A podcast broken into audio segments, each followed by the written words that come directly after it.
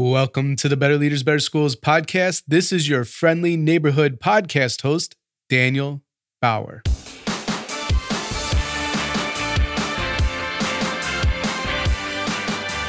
Better Leaders, Better Schools is a weekly show for ruckus makers.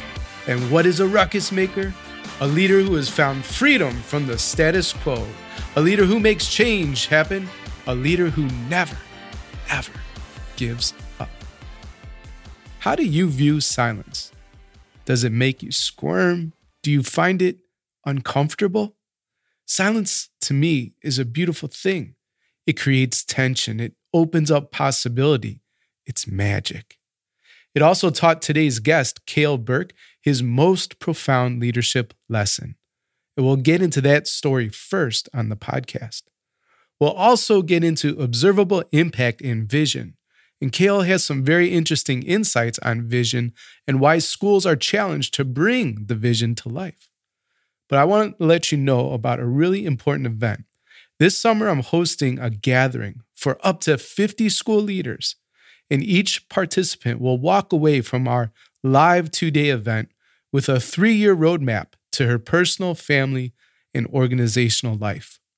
If you'd like to work with me and other leaders in education on your vision, then please check out betterleadersbetterschools.com forward slash vision.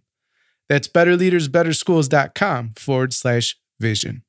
So, Ruckus Maker, thanks for being here.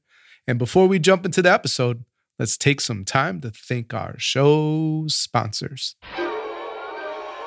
The Better Leaders, Better Schools podcast is brought to you by Organized Binder, a program designed to develop your students' executive function and non cognitive skills Learn more at organizedbinder.com.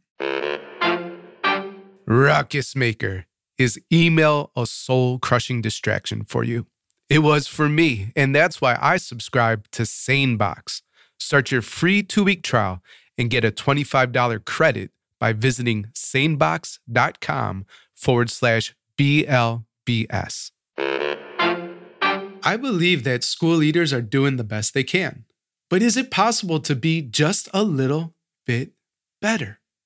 According to Demetrius, a school leader in California, the best part of the mastermind is the hot seat. I learned so much from the challenges that we all shared during the hot seat because the feedback that our members give is so insightful and valuable. Lauren, a principal in Washington, D.C., remarked that the best part of the mastermind is access to tremendous thought partnering. If you would benefit from getting connected to other elite school leaders and would enjoy discussing education and leadership deeply each week, then we welcome your application to the mastermind. Apply today at betterleadersbetterschools.com forward slash mastermind. Cale Birk is the co author and Imagineer of PLC 2.0, collaborating for impact in today's schools, the PLC 2.0 toolkit, and changing change using learner centered design.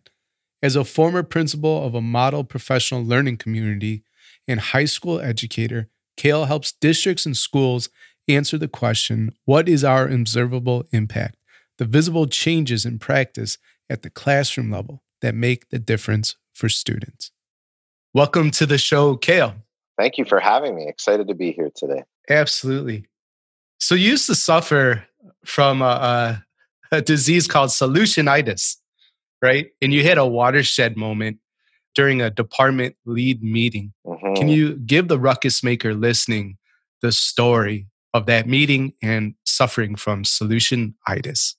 Yeah, I I like to think of myself as a recovering principal uh, now as a result of this, but um, I think probably the, the best way to approach the, the story was that for, for most educators out there that are parents, um, we all recall how much better parents we were prior to actually having children. And, you know, we likely used to be pretty judgy about the students that would come to our classrooms and the parents who were raising them. And I kind of real, and then you realize, of course, that when you have your own children, it's a lot more difficult than it looks. And, and that's really the same feeling I had about the principalship is that it, it, seemed to to be pretty easy. I mean, uh, you know, you got to make all these decisions, and and uh, really, ultimately, it was sort of up to you. Even right up to being uh, an assistant principal, I thought that that was pretty easy. And And uh, w- but once I became a, a school leader, I actually realized how much more difficult it was, and and so I compensated for my own lack of you know capacity and maybe I, I, think a big part of it was lack of confidence and doing a great deal of research on school leadership and curriculum and and pedagogy to make sure that I, I had, or at least I, I looked like I had all the answers, and so that I could solve almost any problem that came my way in, in almost like a name that tune fashion, where the, I could solve the problem in the shortest amount of time possible. And and as a result, I started to see any sort of questions that came about these heavily researched solutions that I had as, as challenges to my authority.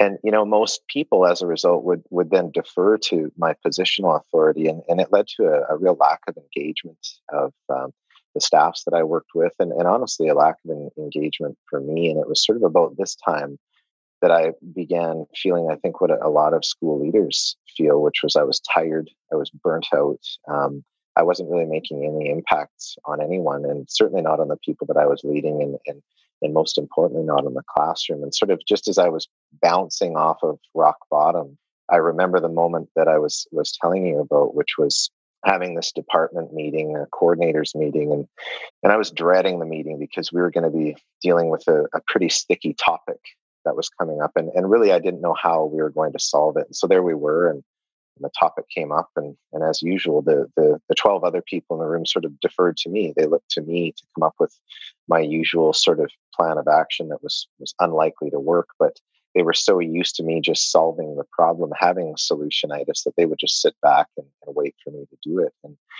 and so I, I had this moment where the question flashed through my head which was for once why not just shut up, meaning me, just don't say anything.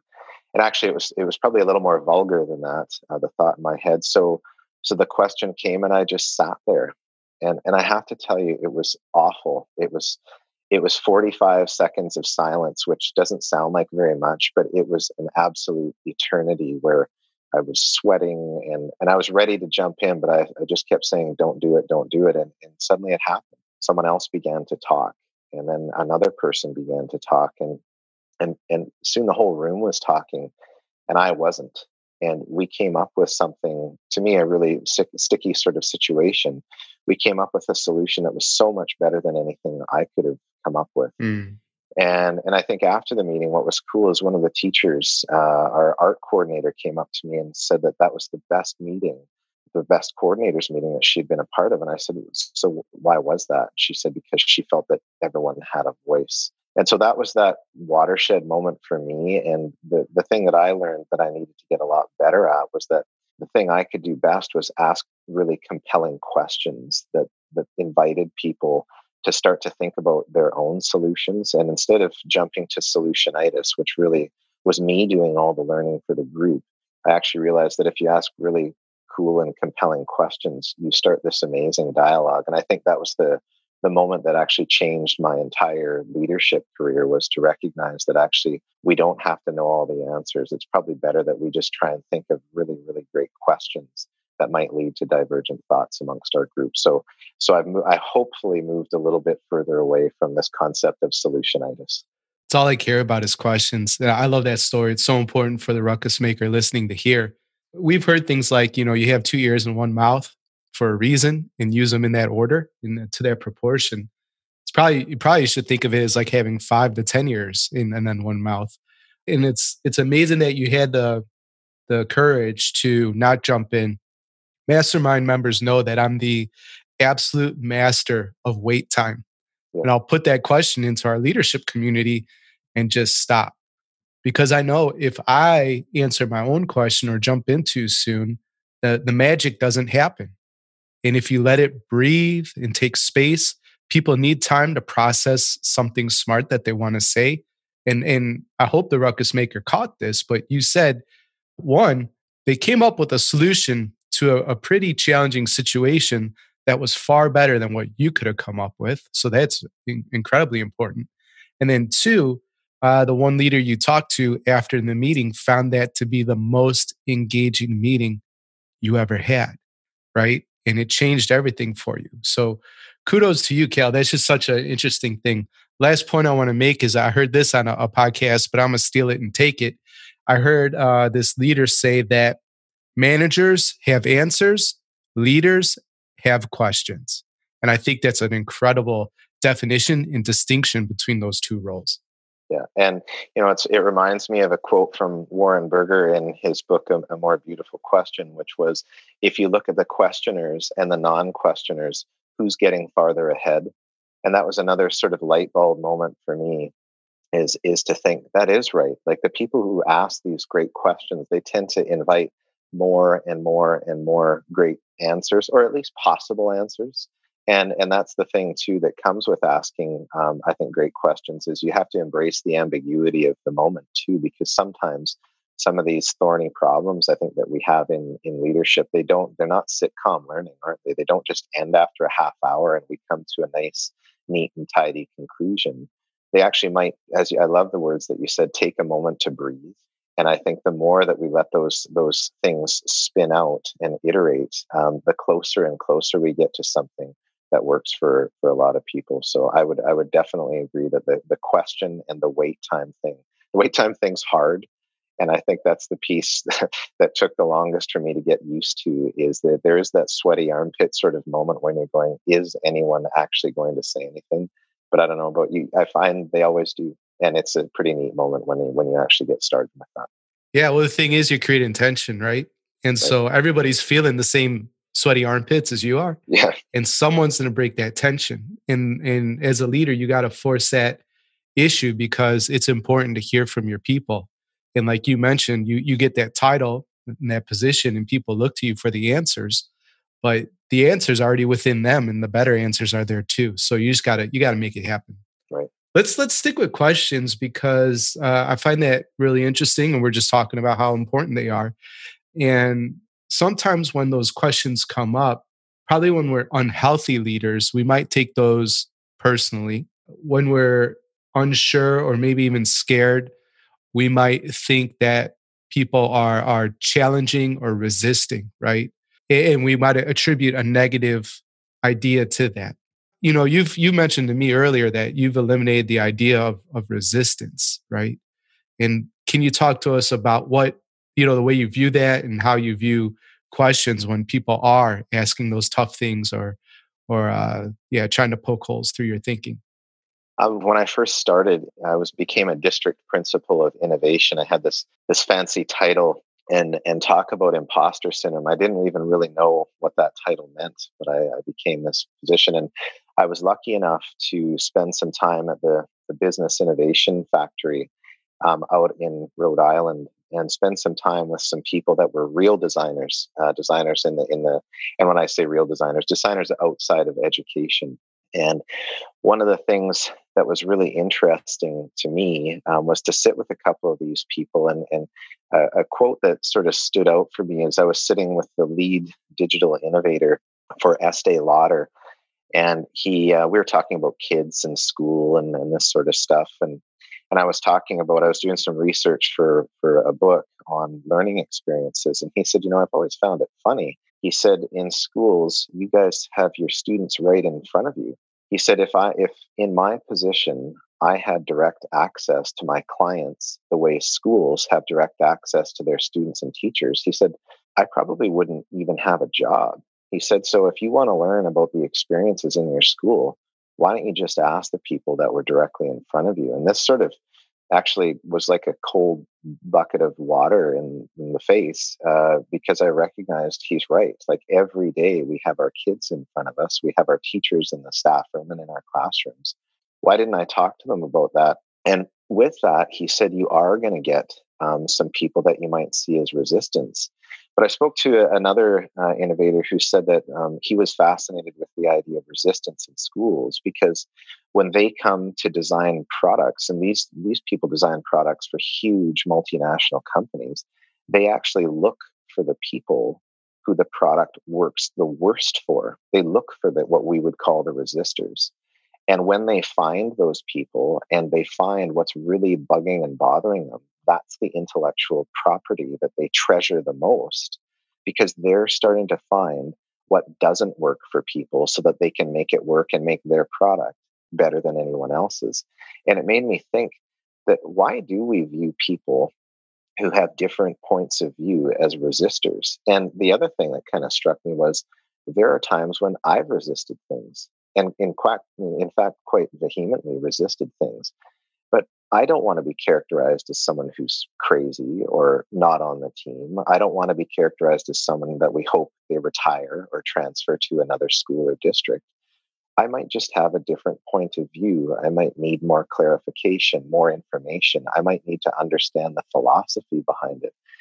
But I'm not a resistor in terms of I might not go with the idea. It's more the resistor that I need more information. So I've really tried to rethink that concept of resistance and think of it as um, really and valuable intellectual property that we can start to leverage and use in a way that helps us make better solutions.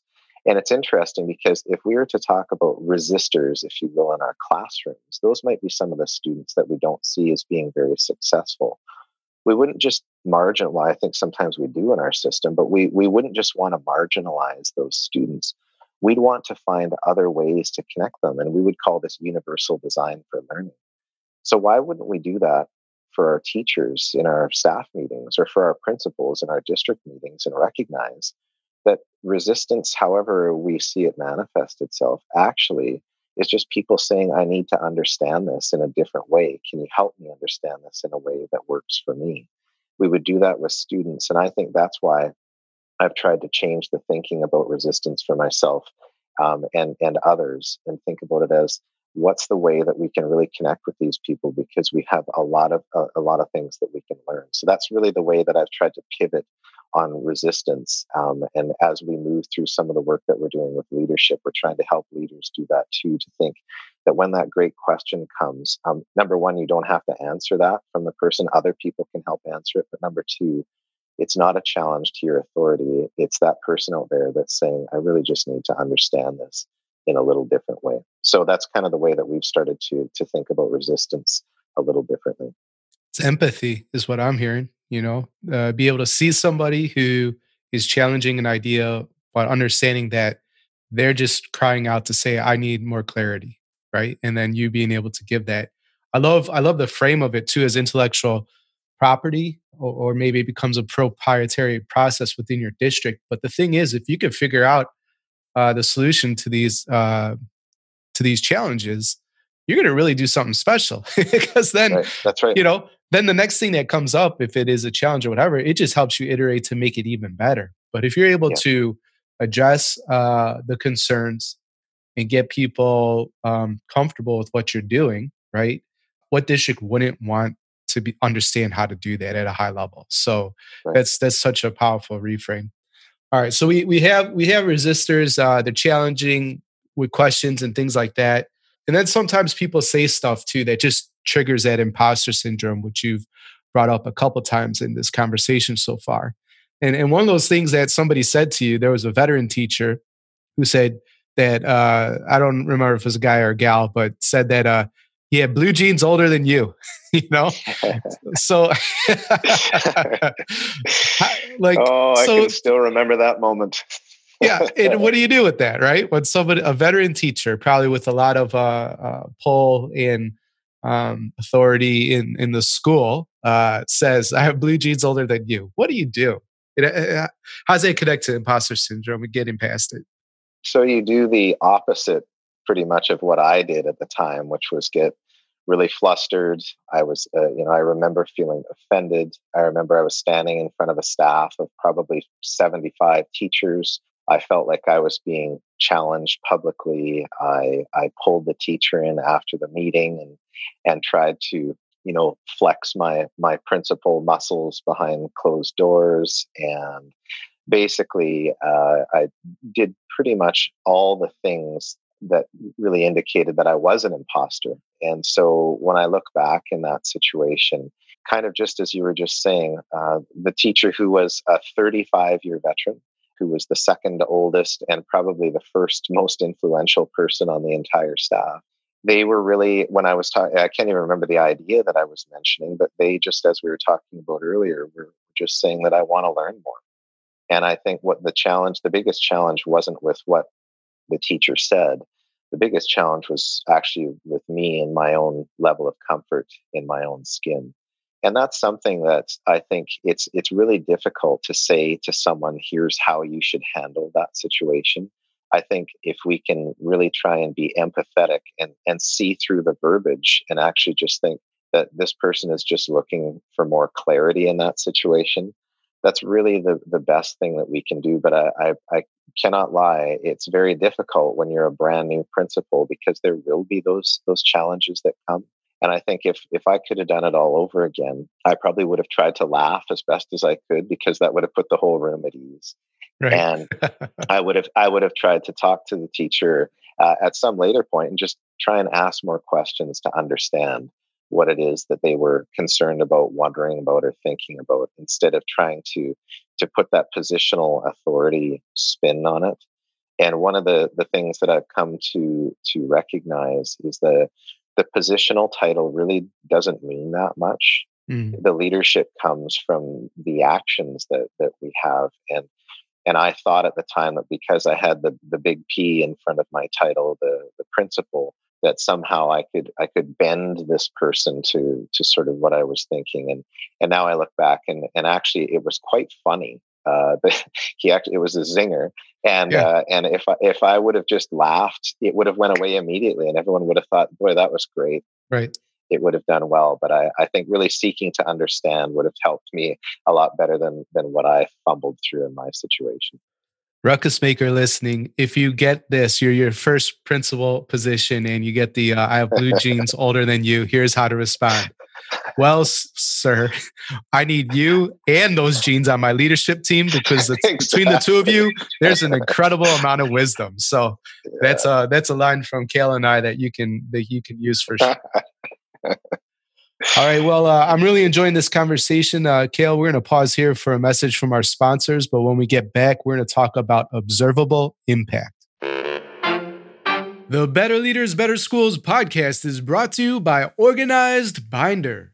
Organized Binder is an evidence based RTI Tier 1 universal level solution and focuses on improving executive functioning and non cognitive skills. You can learn more and improve your student success at organizedbinder.com. Today's podcast is sponsored by SaneBox. I'm a current subscriber to SaneBox, and it is absolutely a tool that all school leaders cannot live without. Why do I love it? It just works. There is nothing to learn, nothing to install. SaneBox works directly with every single email service out there. Imagine a world where only the important emails make it to your inbox. All the unimportant stuff is magically filtered out to folders that you can review later. That's SaneBox's artificial intelligence working behind the scenes. It has saved me countless hours of filtering emails each week, and it will do the same for you. If I could give you three or more extra hours each week, what would you be able to accomplish with that time? That's what SaneBox does for me, and it will do it for you. Start your free two week trial and get a $25 credit by visiting sanebox.com forward slash BLBS. That's sanebox.com forward slash BLBS. All right, and we're back with Cale Birk. We have discussed solutionitis. We've discussed imposter syndrome, blue jeans older than he was, and how to reframe the idea of resistance. And now we're going to talk about something that's really important to you. And, and I love how you look at this. It's this idea of observable impact. So, you know, observable impact to me is is interesting. I, I remember we being a, a principal and, and even at the district level, we would spend a lot of time, you know, creating a vision. And, you know, if we we did it wrong, we we'd have a few of us sitting around a table creating the vision. If we did it right, we might have our teachers involved, our students involved, our community involved, um, you know, parents, etc. Really, in the end, I've been finding is that we end up coming up with beautiful visions. I've never seen a vision that says we want to make a really, you know, um, a crappy student and we want them to be unsuccessful. We don't tend to have visions like that. They're all gorgeous and and they're laudable and, and they have the right words, but no matter what process that people use to develop their their vision in the end, if we can't see it in the classroom, then I don't really know that it's a vision. And so this has been the subject of the, the book that, that we wrote around collaborating for observable impact was the idea that that if you have a vision that you can't actually see that leads to positive and our definition of observable impact is really um, is it's um, changes to practice that lead to positive student outcomes in the classroom. If we have a vision that that doesn't lead us down to those changes in practice that make our the experience for teaching and learning better then i don't know that the vision really matters all that much and I think when we've done this work over the last few months with schools, what we're finding is, is that over and over we hear the same questions. Whose vision is it? What does it look like? What does it actually mean? And so the work that we've been trying to do is really to take, you know, when we think about something like uh, the four C's, five C's, eight C's, whatever set of skills that that make up the latest 21st century skills list, what we're trying to do is really get down to grain size with district leaders, school leaders, and teachers to say, when you say that you want a student to be a critical thinker, what would students be doing and demonstrating in the classroom? What would teachers be doing and demonstrating in the classroom if they were teaching this at a high level? And what would the activities and assessments look like so that when any lay person walked into a classroom, they could say, I can see creative thinking happening, and this is how I know. And I think that's the thing to me that has kind of hit me about leadership is that if we aren't having that observable impact in the classroom, that's kind of on us. And it's on us because I think we need to clearly define when we see something that we want to have happen in the classroom, what would we actually see? What would we observe?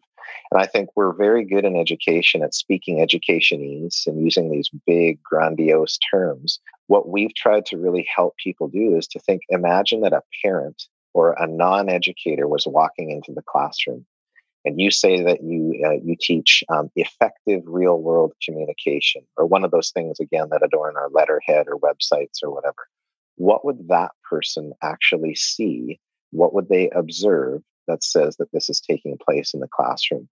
And what we've found through our research and now through our practice is that most people haven't done this work. We've called it a curriculum. So we've tried to sort of nail down what students might be doing, but yet, if you were to ask a group of 10, uh, 10 district leaders, school leaders, or even 10 educators what critical thinking actually looks like, we've now found that you'll get 10 very different answers. So, what we've really tried to do is help people get down to that grain size so that they can say, that I am having observable impact on critical thinking, creative thinking, whatever it is. And this is how I know. And we know that the work of connecting people's actions to impact has the highest effect size in terms of student success. This is collective teacher efficacy, of course. And so that to me is really the, the thing that I'm most excited about right now is really helping people to define what observable impact would look like in their context. It's not us telling them this is what it should look like, it's us discovering together with students, with teachers, with our community, this is what we would see in our classrooms so that we can take those things from the classroom to the boardroom. Any of us can say, this is what it looks like in our classrooms when we're teaching our kids to a high level in critical, creative, whatever one of those four, eight, ten C's that we have. So that's the thing that that we like to think about with observable impact in uh, in our classrooms today. I really like that. And the part about how would you describe it to somebody outside of the education um, reminds me of something called the the Feynman technique, which is named after uh, Richard Feynman, a Nobel Prize winning physicist. And essentially, it's when you take a complex idea and distill it down to like a fourth grader understanding. And if you're not able to do that in your communication, then you don't know it that well yet. And so when you frame it that, okay, taking these complex education ideas and being able to describe it to a parent or a business leader or somebody from outside of education, that's an incredible way to think about it. I, I love it. Is there anything else uh, before we move on in terms of observable impact that has you fired up these days or anything else you want the ruckus maker listening uh, to think about? Yeah, I think um, there's two pieces to observable impact, which is sort of what can be perceived as shaking our finger at people for for not having observable impact and then the second piece is is is actually giving people the tools to be able to determine first of all what observable impact looks like and then what are the the things that lead to that observable impact because now i'm hearing this phrase getting kicked around and people saying yeah but what's your observable impact? And and what i would push people to think about is it's not good enough just to say or ask people that question what's your observable impact? We have to support people in how they can help to define and determine that. And that starts all the way as i said in the boardroom and goes all the way into the classroom including students. One of the things that's interesting is, is a lot of people do things like positive behavior intervention system pbis where they cl- they clearly in student friendly language define stuff like walking down the hall, going to the bathroom, raising your hand for students because it's so important for us that we understand how students behave. What's super interesting is to me is those things are pretty concrete skills. Like walking down a hallway, I, I'm pretty sure most kids are going to figure that out at some point. Critical thinking is not a concrete skill critical thinking is very, very abstract, even for the most highly tuned adult. And so, if we really want kids to learn about what critical thinking is, shouldn't we define it in such a way, just as you were saying, that they can actually understand it, much like the same way that we would define it as, as we would for them walking down a hallway?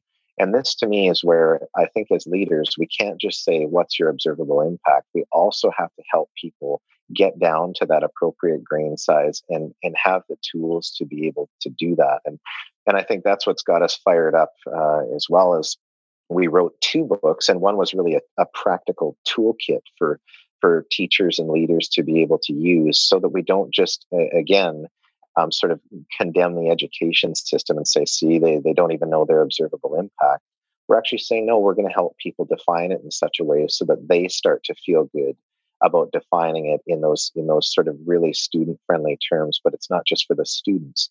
It's so that we know it when we see it and we observe it and we can make it better. So so those are the things that kind of have me me going right now and and what we found is people have really appreciated first of all the question but secondly the support which is to how do we actually do this? Because saying it is one thing as we know but but actually practically doing it in the lives of busy school leaders and teachers is another and so when what we've done is we've really tried to do our ethnography and work with with teachers and say, does this tool work? How can we make it better? We sit, we listen, we take feedback, and we iterate because if it doesn't work for educators, well, it's not going to work. And that's really the approach that we've tried to take. So so that's what's got me going right now. And it's it's exciting and fun to work with. And can you share for the ruckus maker listening if they want to continue to explore uh, your work, check out the books, where where can they go for that? Yeah, Amazon.com, but uh, and uh, the the name of the book is PLC 2.0: Collaborating for Observable Impact in Today's Schools, and the second book is just the the PLC 2.0 toolkit. And I think um, if they first of all, we've tried to make it a fun and and easy read for people because we know we don't really have time to read the sort of Dead Sea Scrolls anymore. so so we've tried to make it really condensed, and the tools we've all tr- we've tried to make them condensed to sort of 45 minute tools that can be used at staff meetings and collaborative meetings. And we've tried to make the UX, the the user experience, very high for people so that they can actually walk away with something that they can go, I can. So yeah, if they want to check that out, that's uh, that's where they're at. Cool, and we will have that linked up for you, Ruckus Maker, in the show notes, so you can just click the link and grab those resources. All right, Cale, two more questions before we end this conversation. First one being if you could put a message around the world on a school marquee just for a day, what would that message read? Oh, it's uh, it's such a great question, and and I think to me it would be we have observable impact on our students. Just come look, and I think that's the whole key. Is we talk about what is actually happening in schools, like it's, and I think our parents, our communities have a great deal of trust in terms of what's going on in schools, and I think we have to really make sure that the learning that's taking place in schools is highly visible and authentic and so authentic that anyone, just as we've talked about, a community member, a business person, someone who's maybe had a really poor experience in schools can come in and say, wow, they actually are impacting kids, and this is how I know. So that would be the marquee that I'd, I'd really want to fly. And it's not good enough. I, we, we, would never have a restaurant that just has a, a big sign on it that says really great food because no one would believe them. To me, the belief comes from when other people who are within the school system and within our schools, they are our advocates and they are our, our unpaid advertisers, if you will.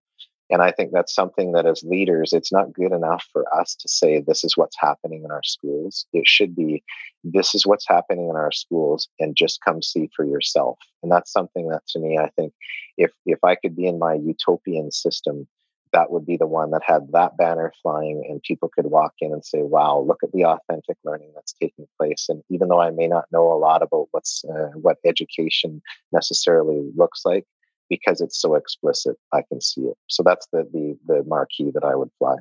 You're building a school from the ground up. You're not limited by any resources. Your only limitation is your imagination. How would you build your dream school, Cale And what would be your top three priorities? Uh, you know, how would I build my dream school? I think I would ask lots of questions.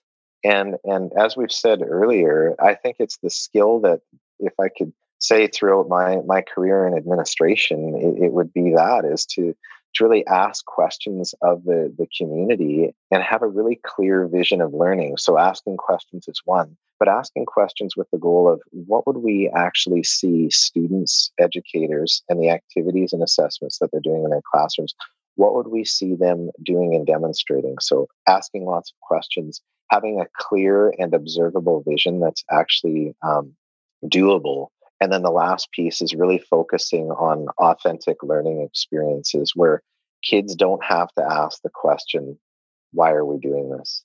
Because it's so painfully obvious that we are doing this because it's connected to you, it's accessible by you, and it holds you authentically accountable. And when I say authentically accountable, meaning that you're not doing it on a test or a worksheet, you're actually creating a product for someone that needs it or you're performing it for someone in a way and and those th- those are the things to me that I would really want to focus on for for a school but if we had schools that kind of you know spent their time asking questions had that clear and observable vision and and really looked at sort of what's that authentic learning experience look like that that doesn't require kids to ask why that's the school that I want to work at. And, and probably more importantly, that's the school that I'd want to learn at, whether I was a teacher, a leader, or, or even a student. Cale, thank you so much for being a part of the Better Leaders, Better Schools podcast. Of all the things we talked about today, what's the one thing you want a ruckus maker to remember? I think if if I could have them focus on one thing, it would be don't focus on action, focus on impact. And why I say that is, is in the busy lives of leaders and educators today, I don't think we have the time to just focus on action. I think if we actually look at which of our actions has the largest impact where it matters the most, which is to me in the classroom, if we focus on those things, I think everything else falls into place. So there's a lot of people that say that they're they're big into action I hope that they can think, okay, but which of my actions actually leads to the impact that I want to have in the classroom with students? So that's the thought I'd like to, to leave people with. Thanks for listening to the Better Leaders, Better Schools podcast, Ruckus Maker. If you have a question or would like to connect, my email, daniel at betterleadersbetterschools.com or hit me up on Twitter at Alien Earbud. If the Better Leaders, Better Schools podcast is helping you grow as a school leader, then please help us serve more ruckus makers like you. You can subscribe, leave an honest rating and review, or share on social media with your biggest takeaway from the episode. Extra credit for tagging me on Twitter at Alien Earbud and using the hashtag BLBS.